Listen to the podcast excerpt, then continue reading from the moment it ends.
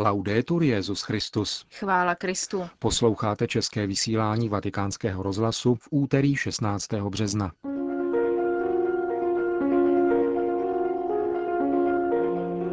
Benedikt XVI. navštíví Velkou Británii ve dnech 16. až 19. září. Sbírka Charity České republiky na pomoc Haiti doposud vynesla přes 55 milionů korun. V rubrice O čem se mluví vám přečteme článek španělského publicisty José Luis Restána o pozadí mediálního útoku proti církvi v perspektivě skutečných rozměrů sexuálních deliktů západní společnosti. Pořadem vás provázejí Milan Glázer a Markéta Šindelářová. Zprávy vatikánského rozhlasu. Vatikán, Londýn. Benedikt XVI. navštíví Velkou Británii ve dnech 16. až 19. září letošního roku. A bude to poprvé, kdy bude papež ve Spojeném království na státní návštěvě. Potvrdil to dnes Buckinghamský palác.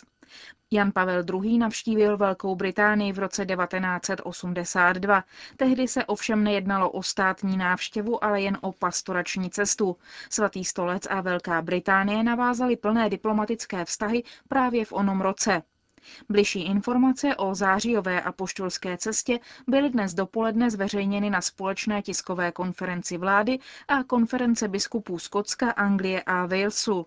Královna Alžběta přijme Benedikta XVI. 16. září v paláci Holyrood House ve skotském Edinburgu. Ve Westminsteru papež, který byl k návštěvě Velké Británie pozván královnou, promluví k britské občanské společnosti.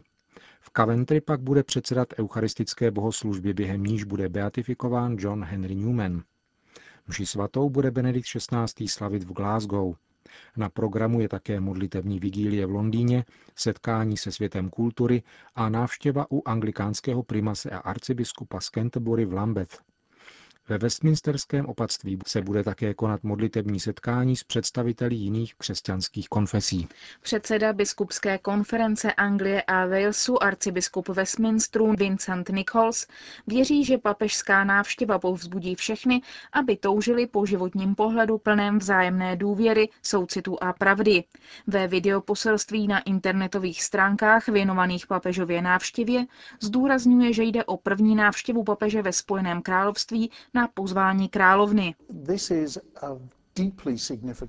Je to velmi významný okamžik pro celou zemi a přirozeně pro katolickou komunitu. Doufám, že návštěva ukáže, že katolická komunita je skutečně schopná přispět k dobru tohoto národa. Katolíci mohou podpořit tuto papežovu misii samozřejmě tím, že budou přítomni a že budou chtít být s ním, chtít ho pozdravit, modlit se spolu s ním, a také tím, že ve všem, cokoliv děláme, ukážou radost pocházející z naší víry. A o historické návštěvě jako o důležitém okamžiku hovořil také sekretář Skotska Jim Murphy, kterého vláda Velké Británie pověřila přípravou cesty. Jedním z témat návštěvy, na které upozornila tisková konference, jsou vztahy mezi křesťanskými církvemi a také s dalšími náboženstvími. Praha. Celonárodní sbírka na pomoc obětem zemětřesení na Haiti, kterou vyhlásili biskupové českých a moravských diecézí, vynesla více než 30 milionů korun. Uvedla to včera na svých internetových stránkách Charita České republiky. Sbírka se uskutečnila ve všech farnostech České republiky během bohoslužeb v neděli 24. ledna a její výtěžek byl z diecézí postupně odesílán na konto arcidiecézní Charity Olomouc. Po sečtení výnosů sbírek z jednotlivých diecézí je výsledek 30 milionů 626 799 korun. Předseda České biskupské konference arcibiskup Jan Graubner poděkoval všem dárcům a označil tento výsledek v době, kdy se hovoří o hospodářské krizi, nezaměstnanosti a nutných úsporách, za svědectví skutečné velkorysosti a pravého soucitu, které naplňuje hrdostí i radostí. Dalších téměř 20 milionů zaslali dárci na sbírkové konto a přes 4 miliony a 300 tisíc formou dárcovských SMSek. Veřejná finanční sbírka Charity České republiky na pomoc Haiti tak doposud vynesla přes 55 milionů korun. Na Slovensku bylo při podobné sbírce ve všech farnostech vybráno 1 milion 57 tisíc euro. Řím. V Římě dnes začalo dvoudenní setkání Mezinárodního židovského výboru pro mezináboženské rozhovory a zástupců některých vatikánských úřadů. V tiskové zprávě o tom informuje samotný Mezinárodní židovský výbor. Mezi prvními, kdo přijali delegaci, byli monsignor Brian Farrell a otec Norbert Hoffman, místopředseda a sekretář výboru svatého stolce pro náboženské vztahy s židovstvím. Dopoledne následovalo setkání s kardinálem Jean-Louis Toránem, předsedou Papežské rady pro mezináboženský dialog, a odpoledne s kardinálem Petrem Turksonem, předsedou Papežské rady Justícia et Pax. Zítra se mezinárodní delegaci, jejíž členem je například generální sekretář Světového židovského kongresu Maram Stern, setká s vatikánským státním sekretářem kardinálem Tarčísiem Bertónem. Během dvoudenního setkání se hovoří o témech jako archivy, beatifikační proces Pia 12., boj proti antisemitismu a dialog v duchu druhého vatikánského koncilu. Mimo to má židovská delegace na programu také setkání s komunitou Sant Egidio a s otcem Tomasem Kasejem, ředitelem Centra pro hebrejská studia kardinála Bea při Papežské Gregoriánské univerzitě, kde bude mít Lee Levine přednášku Jeruzalém, svaté město pro židy. Konec zpráv. O čem se mluví? Možná, že letošní postní doba bude pro Benedikta XVI. nejtěžší. Hořké potvrzení toho, co prohlásil jako prefekt Kongregace pro nauku víry během rozjímání křížové cesty u Kolosea v roce 2005. Kolik špíny je v církvi. Nyní to doplňuje nevkusný hon, kterého se účastní světská média různého ražení, disidenti typu Kinga a lobby šiřitelů nových lidských práv. Jsou to dny tmářství a hněvu sdělovacích prostředků a Petr je opět uprostřed bouře. S hodinářskou přesností se dostávají na přetřes případy plnící funkci cíleně naváděných bomb. Očekává se list katolíkům v Irsku, jež je reakcí na hrozná obvinění tzv. Ryanovy komise. Tisk vytahuje staré případy v Holandsku, Německu, Rakousku a Švýcarsku, z nichž mnohé již stanuli před soudem a byly už archivovány před 20 či 30 lety. Vznětlivý materiál na konstrukci špinavého, ale i falešného příběhu.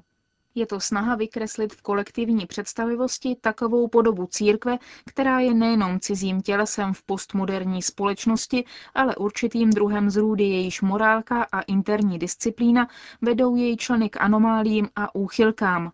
Ano, Toto je církev, která vychovala Evropu k uznání lidské důstojnosti, v lásce k práci, literatuře a zpěvu.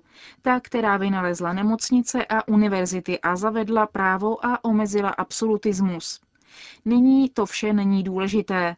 Se stejným potěšením, které někteří zakoušejí při odstraňování jejich symbolů z veřejného prostoru, se jiní pokoušejí o demolici jejího obrazu v kolektivním povědomí. Otázka zní, je pravdou, co se nám říká, nebo nikoli. Podívejme se na čísla.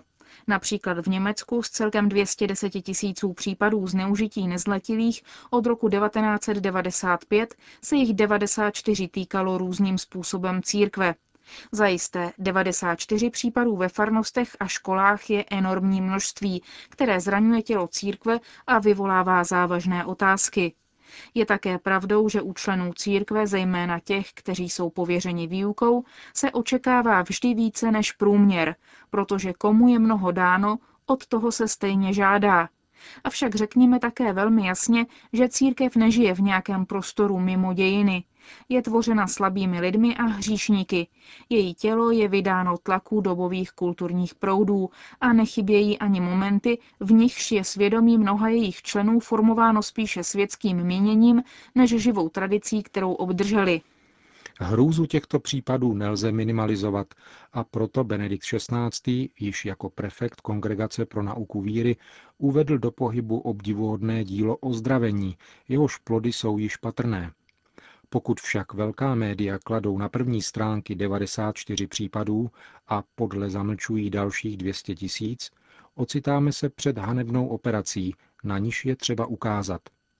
Čísla této katastrofy k nám promlouvají o morální chorobě naší doby a vyžadují, abychom příčinu soužení západních společností hledali nikoli v celibátu katolických kněží, nýbrž v sexuální revoluci roku 1968, v relativismu a ve ztrátě smyslu života. Sociolog Massimo Introvíně publikoval na toto téma vynikající článek, ve kterém ukazuje, že mediální uragán těchto týdnů je odpovědí na to, co označil jako fenomén morální paniky a je dokonale dálkově monitorován několika mocenskými centry. Podle jeho názoru jde o sociální hyperkonstrukci, která má za pomoci zlomkovitých a z časového hlediska diskontinuitních informací vytvořit novou podobu zrůdy.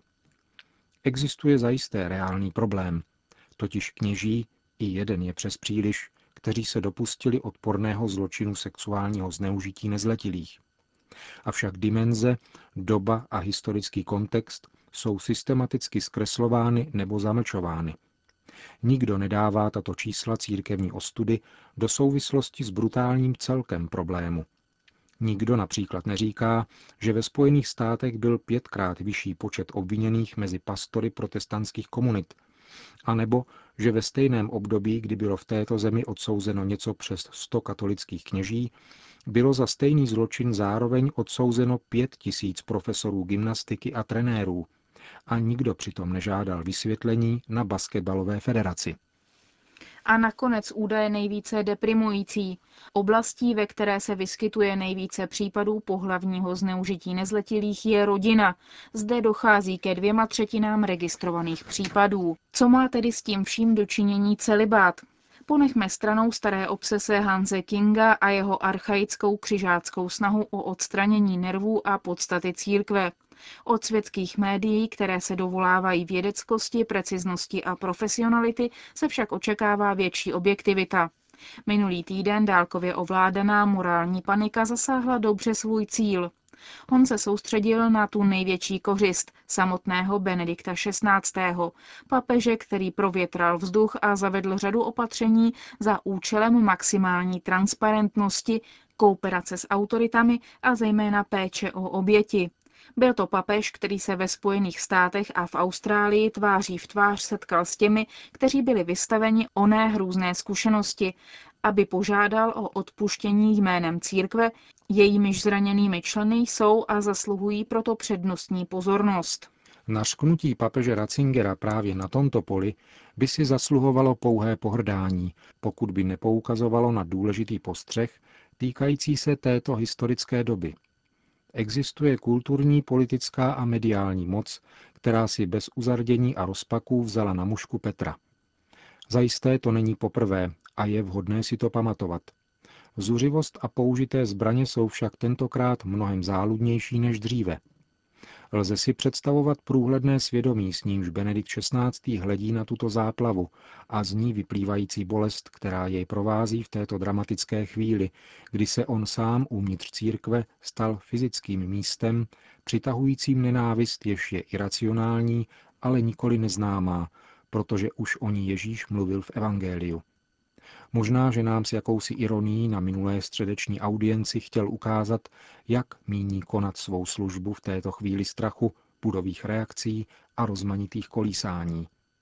Učinil tak pohledem do zrcadla jednoho ze svých milovaných učitelů, svatého Bonaventury, když řekl, vládnout neznamenalo pro svatého Bonaventuru pouze jednat, ale zejména přemýšlet a modlit se – jeho důvěrný kontakt s Kristem vždycky provázel jeho práci generálního ministra a proto sepsal také řadu teologicko-mystických děl, která vyjadřují duši jeho vlády.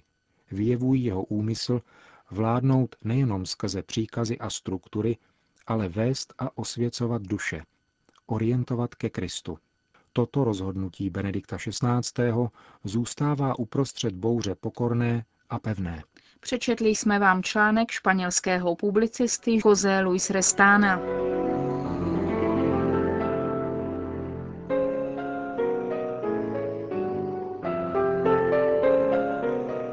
Končíme české vysílání vatikánského rozhlasu.